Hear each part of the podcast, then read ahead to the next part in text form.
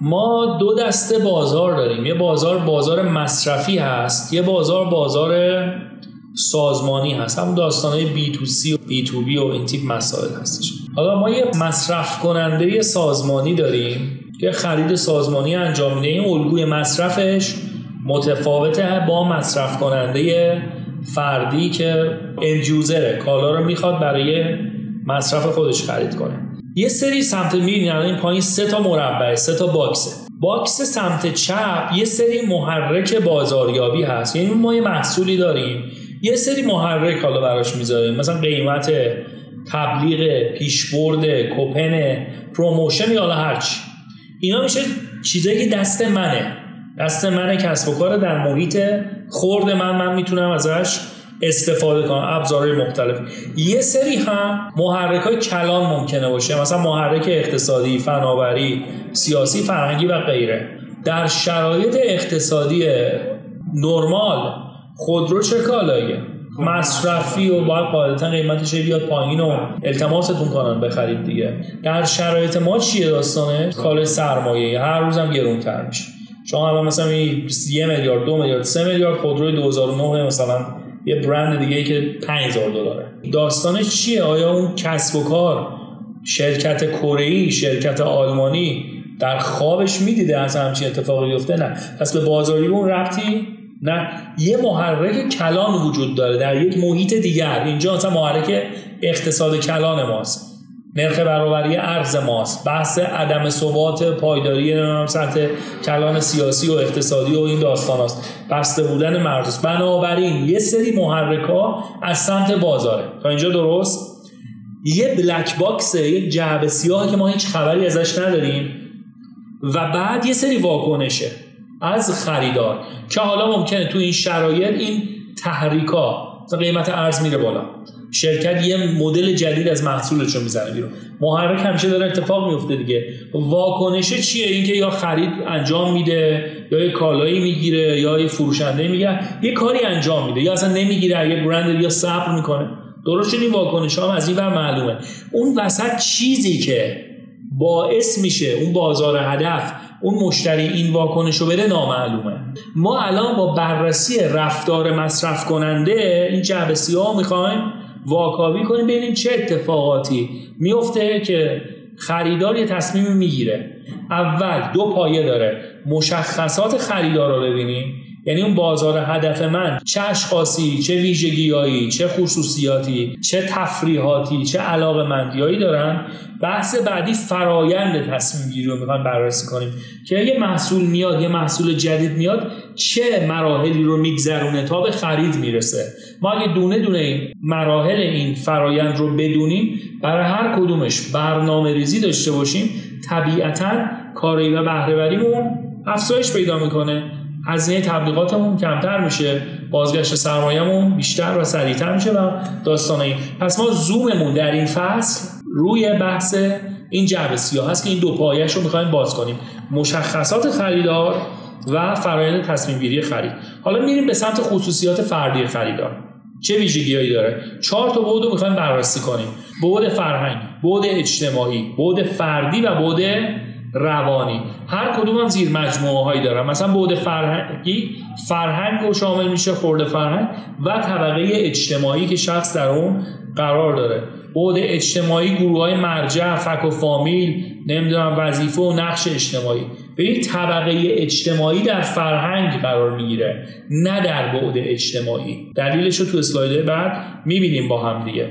بود فردی هم که میشه حالا سن و سالش شغلش تحصیلاتش سبک زندگی شخصیتش بود روانی هم میشه که چه چیزایی بهش انگیزه میده.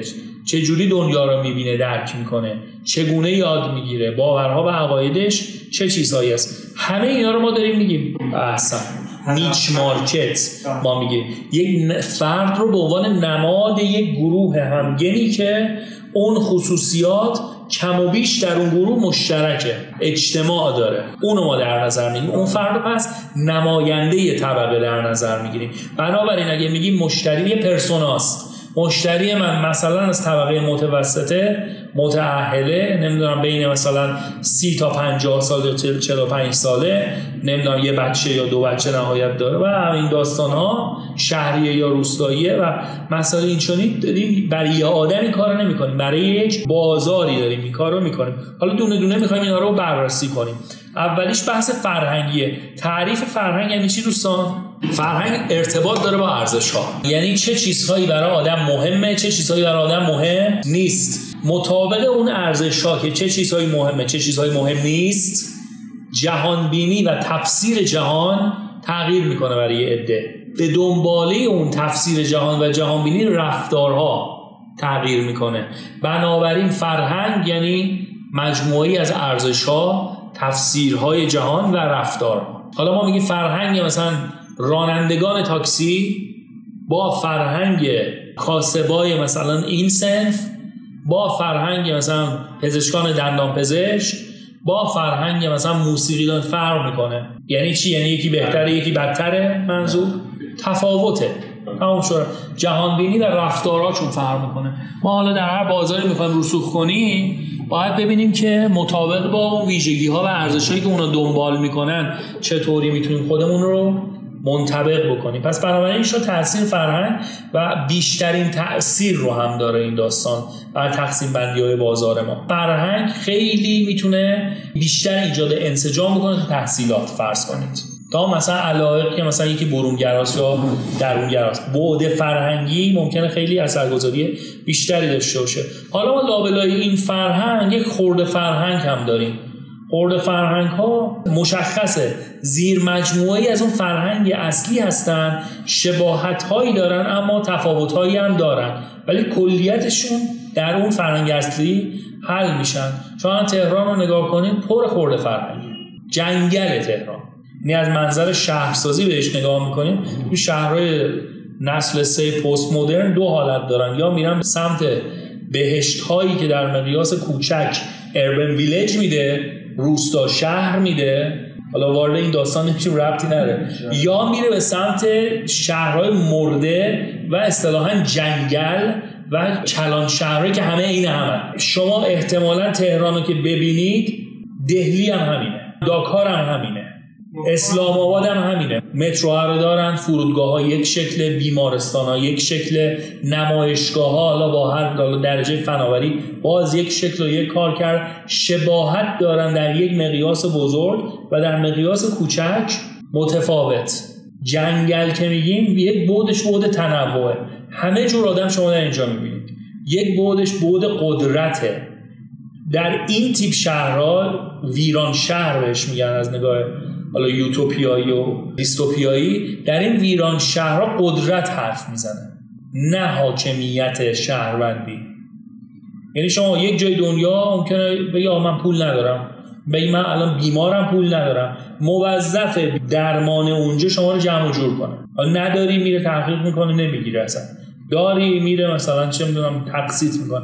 اینجا همچین چیزی هست؟ یا داشته باش یا بمیر. این دو حالت. تجربه کرونا هم که الان دو سال هممون داریم دیگه. هممون هم تو فک فامیلمون دیدیم کسانی رو که گفتن نه و جا نداری بستری و هزار تا مسئله دیگه. حالا این داستانش خیلی زیاده بریم سمت و سو میره ولی بحث اینه. یکی از ویژگی های این تیپ شهرها خورده فرهنگ فراوونیه که داره و غالبا در تضاد با همه. و این نکته خیلی جالبی نیست. همه جای دنیا هست. مثلا شما نگاه شهرهای آمریکایی ما مکتب اکولوژی ساخت شهر داریم. مثلا یه قسمتی داونتاونش وقتی تخریب میشه مردم پولدار میرن تو حاشیه سابر داونتاون میشه مثلا چاینا شهر چینیا. شهر مثلا مناطقی که حالا نژاد سیاه مثلا توشه. مهاجرات توشه. و داستان همه جای دنیا این مسائل هست. ولی ممکنه تضاد و تعامل جایی کمتر جایی بیشتر باشه. برای ما حالا اون چیزی که نشون داده میشه در حالت رسمی یه چیزه. واقعیت هم یه مقدار متفاوت.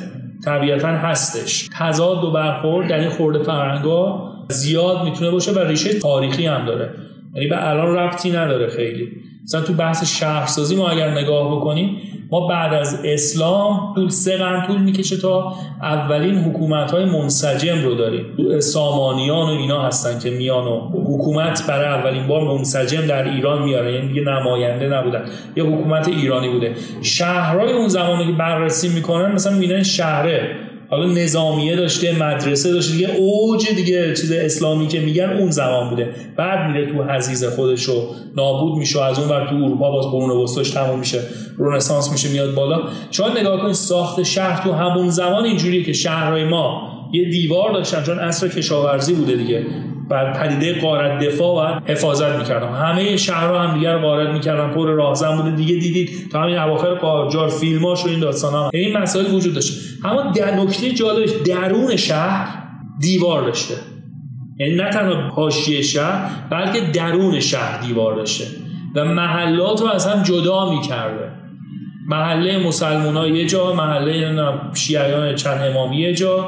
یهودی ها یه جا یعنی در یک شهر هم وفاق نبوده. می‌خوام این بحث رو بگم ریشه تاریخی می‌تونه این قضیه داشته و الان هم شما دارید می‌بینید. این ور تهران اون ور تهران این ما این محله با اون محله. این مثلا دو درجه مثلا مدار جغرافیایی تغییر می‌کنه. اصلا احساس می‌کنم مال یه دنیای دیگه ممکنه باشه. یه فرهنگ یه قومیت یه و متاسفانه داستان همچنان ادامه داره. یعنی اون نگاه انسانیه نیست که ما هممون یکی اینا دیگه فرهنگی آموختنیه. برتون راسل میگه دیگه میگه انسان ها همه نادان به دنیا میان. ولی با آموزش احمق میشن. یعنی آموزش درست بدی دانا میشن.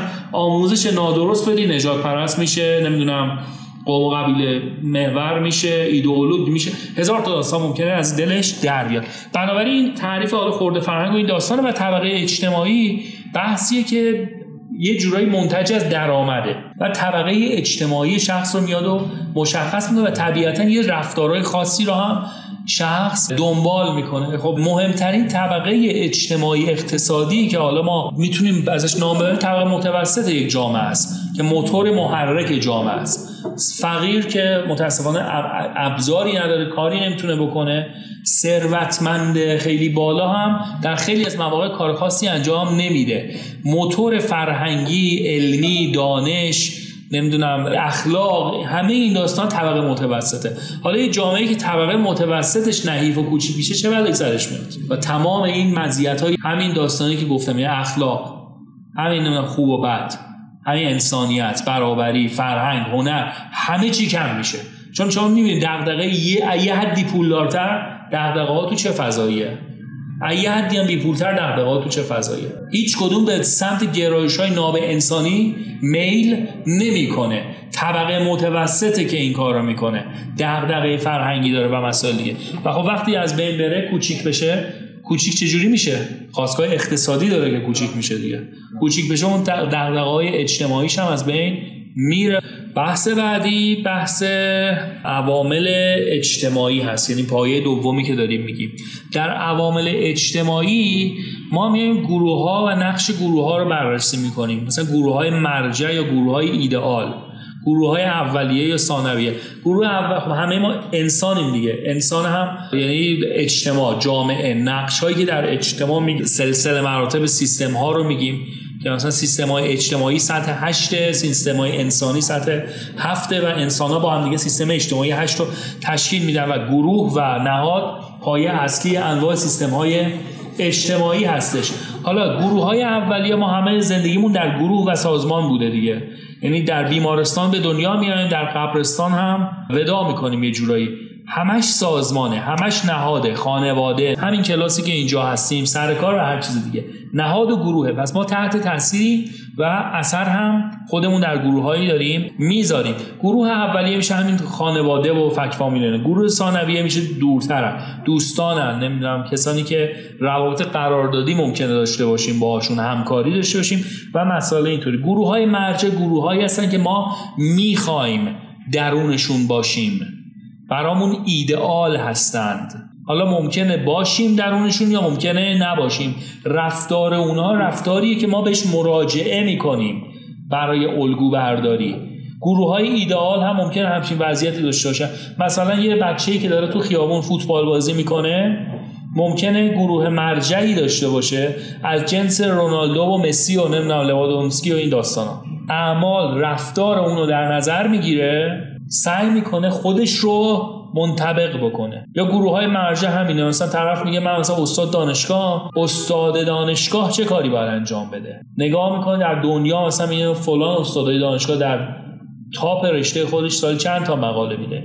کلاساش چجوریه؟ ممکنه بره search کنه آنلاین نگاه کنه شیوه تدریسش رو اینه و مسائل به این شکل. بنابراین گروه ها می‌تونن نقش داشته باشن.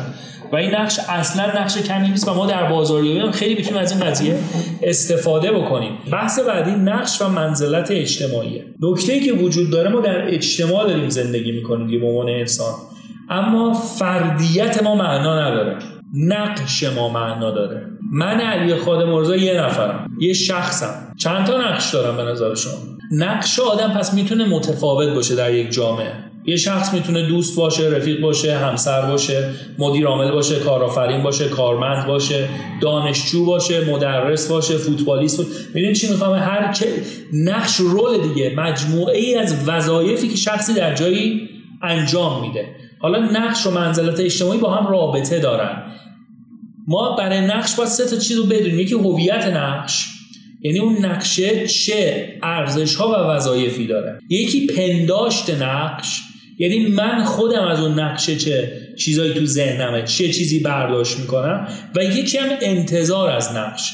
یعنی انتظارم چی هست و مطابق اون انتظار حالا باید چجور رفتار کنم. مثال استاد دانشگاهی که برای شما زدم. آه هویت نقشش چی می‌تونه باشه؟ احتمالا میگه من یه آدمیم که باید قابل اعتماد باشم. یعنی جایگاه من به نسبت مثلا یه سری از مشاغل دیگه در جامعه من رو باید قابل اعتمادتر بدونن. من احتمالا آدم دانشمندتر و خردمندتر و کسی که مثلا حرفش رو می‌فهمه چی داره میگه باید بدونن. بعد این میشه هویت نقشش پنداشت نقشش میشه چی؟ میگه خب من که حالا اینجور آدمیم احتمالا یه درجه خاصی از احترام باید به من گذاشته بشه. انتظارش اینه که اگر اون احترام گذاشته نشه مثلا ناراحت بشه مثلا. یا اصلا دریافت اون انتظار فکر کنه استحقاقشه. یا میگه حالا که من اینجور آدمی مدل لباس پوشیدنم یا مدل حرف زدنم باید این گونه این میشه پنداشت نقش. انتظارش اینه که حالا چجوری من اینو پیاده کنم. مدل لباس پوشیدنم. ماشینم این نباید باشه اون باید باشه. متوجه میشید این نقش ها و هویت هایی که در ذهن شخص میاد بر روی رفتارها و داستانهایی که تاثیر می‌ذاره و اونها خودش رو به بازاریابی تحمیل می‌کنه و اون نیچ مارکت ها این داستان ها رو می‌تونن بروز بدن دیگه. برای اینه که ما باید این داستان ها رو بشناسیم. حالا نکته چیه؟ زمانی که گروه ها اثر بسیار زیادی دارن بر روی کالاهای ما ما یه ماتریسی داریم که می‌تونیم بر این مبنا تاثیر گروه رو بر مارک کالا و انتخاب کالا ببینیم. سوال من از شما اینه تاثیر گروه بر مارک تجاری چی می‌تونه باشه؟ باعث بشه که عمومی باشه کالا یا خصوصی؟ برند به روی عمومی بودن و خصوصی بودن اثر داره یا ضروری بودن و تجملی بودن؟ برند یا مارک تجاری پایینم نوشتم. بر روی خصوصی عمومی اثر می‌ذاره. الان هم توضیح میدم براتون. مسواک خصوصی یا عمومیه؟ خصوصیه. موبایل خصوصی یا عمومی؟ تعریف ما از خصوصی و عمومی الان اینجا همین می‌خواستم بگم. در این قسمت در بازاریابی متفاوته با چیزی که فرض می‌کنیم. یعنی ما در بحث خصوصی بودن میگیم اختصاصی برای مصرف منه ولی وقتی اینجا راجع به مارک و برند داریم صحبت می‌کنیم منظور از خصوصی و عمومی بودن در نظر دیگران آمدن و نیامدنه. پس به مارک تجاری جنبه نظر دیگران براش تو این تقسیم بندی مهمه. هر چیزی که بر نگاه دیگران بیاد. مارک تجاری و برند بر نظر دیگران سر می‌ذاره خصوصی عمومی هم از اینکه در نگاه دیگران بیاد یا نیاد. حالا از طرف دیگه تاثیر گروه رو داریم بررسی می‌کنیم دیگه. ما حالا میگیم گروه نظرش چی می‌خواد باشه چه تحمیل بکنه. تاثیر گروه حالا بر انتخاب کالا. ضروری می‌کنه یا تجملی می‌کنه؟ کالای ضروری کالایی که من باید برای زندگیم داشته باشم مثل یخچال. تجملی کالایی که برای زندگی لازم نیست ولی می‌تونه خوب باشه. حالا تقسیم بندی این دوتا رو اگر بذاریم. اگر تاثیر گروه خیلی زیاد باشه بر هر دو این ها کالا میشه چی؟ اثرشون زیاد باشه. تجملی و عمومی. یعنی هم برندی میشه که برای دیگران من می‌گیرم میشه عمومی هم همونی که می‌گیرم از جنس تجملیه. یعنی ببین همین موبایل الان من می‌تونم مثلا 11 نمیم چی ها داشته باشم. ولی هوشمنده.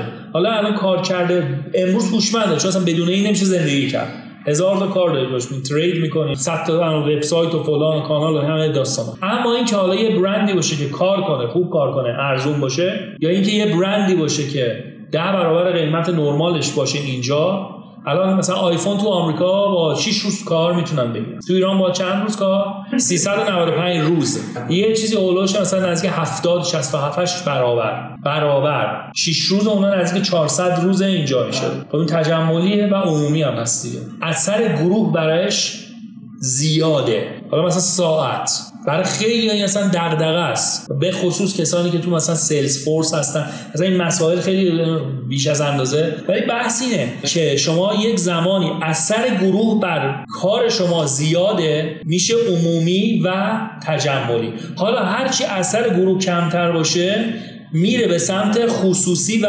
ضروری. یعنی پایین ترین جایی که گروه هیچ اثری دیگه نداره کالای شما میشه خصوصی و ضروری. شما احتمالا مثلا بخواید لامپ های خونتون همه رو عوض کنید تمام لوسترا و این داستانا مثلا برند مهمه. با ال دی بده. وقتی یخ شد 150 میلیون میشه همه چی تجملی میشه تو جامعه. میگم غذاشو طرف داره تجملی دیگه میشه غذایی که می‌خوره. یا یه رفیقی داشتیم سه بار کرونا گرفته. بعد دکتره. داروخونه هم داره. بعد میگم خودت که دیگه دکتری. ما هر جا ما میریم به میام ماسک بزن فلان کن. حرفا الان تو که دکتری. تو چرا نمی‌زنی؟ خودت گرفتی سوا با خنده جمله که بالا الهاتش رو کم نمی‌کنه. ولی حقیقتی توش بود. گفت من دکترم ولی دکتر جهان سومم. باید مطابق بگیم واقعا اون ساعت اول فاکتور اورینتد اکانومی که گفتیم یه داستان اینجوری داره. الان در اینجا می‌بینید حتی غذا ممکنه یک جایی مثلا بشه عمومی و تجملی. در صورتی یه چیز اصلا نرماله. معمولی ترین برند های پوشاک اون بر دنیا میاد اینجا میشه لاکچری. چرا؟ کمبود بازار. این در حصر نگه داشتن در کمبود نگه داشتن این واکنش ها رو یه جوری داره نمایش میده دیگه متاسفانه. حالا شما اگر نگاه کنید ما اینا رو حالا یه تقسیم بندی کردیم یه لحظه به این داستان نگاه کنید. اگر تاثیر گروه بر مارک زیاد باشه کار میشه عمومی و بر انتخاب کالا هم زیاد باشه میشه تجملی مانند باشگاه گلف قایق تفریحی سفرهای خارجی و داستانهای اینطوری. اگر تاثیر گروه بر مارک کم باشه بر خود کالا زیاد باشه میشه تجملی خصوصی. تلویزیون نمی‌دونم بعضی از home appliances بحث بعدی اینه که حالا تاثیر گروه بر مارک زیاده اما بر نوع کالا کمه. میشه ضروری اما عمومی. الان اتومبیل ضروریه دیگه تجملی نیست اما عمومی میشه. یا مثلا کت ساعت و موبایل و این داستانی که صحبت کنیم و ضروری و خصوصی هم که دیگه میشه لامپ و تشک و نمی‌دونم همون یخچالی که شما نفیش کرد. مارک رو برای چی می‌خواد؟ ببین هویت برند اصلا برند وقتی تعریف می‌کنن در بازار یعنی شرکت. به حرفی که می‌زنه وفادار باشه. این چه نتیجه میده؟ ثبات رو میده.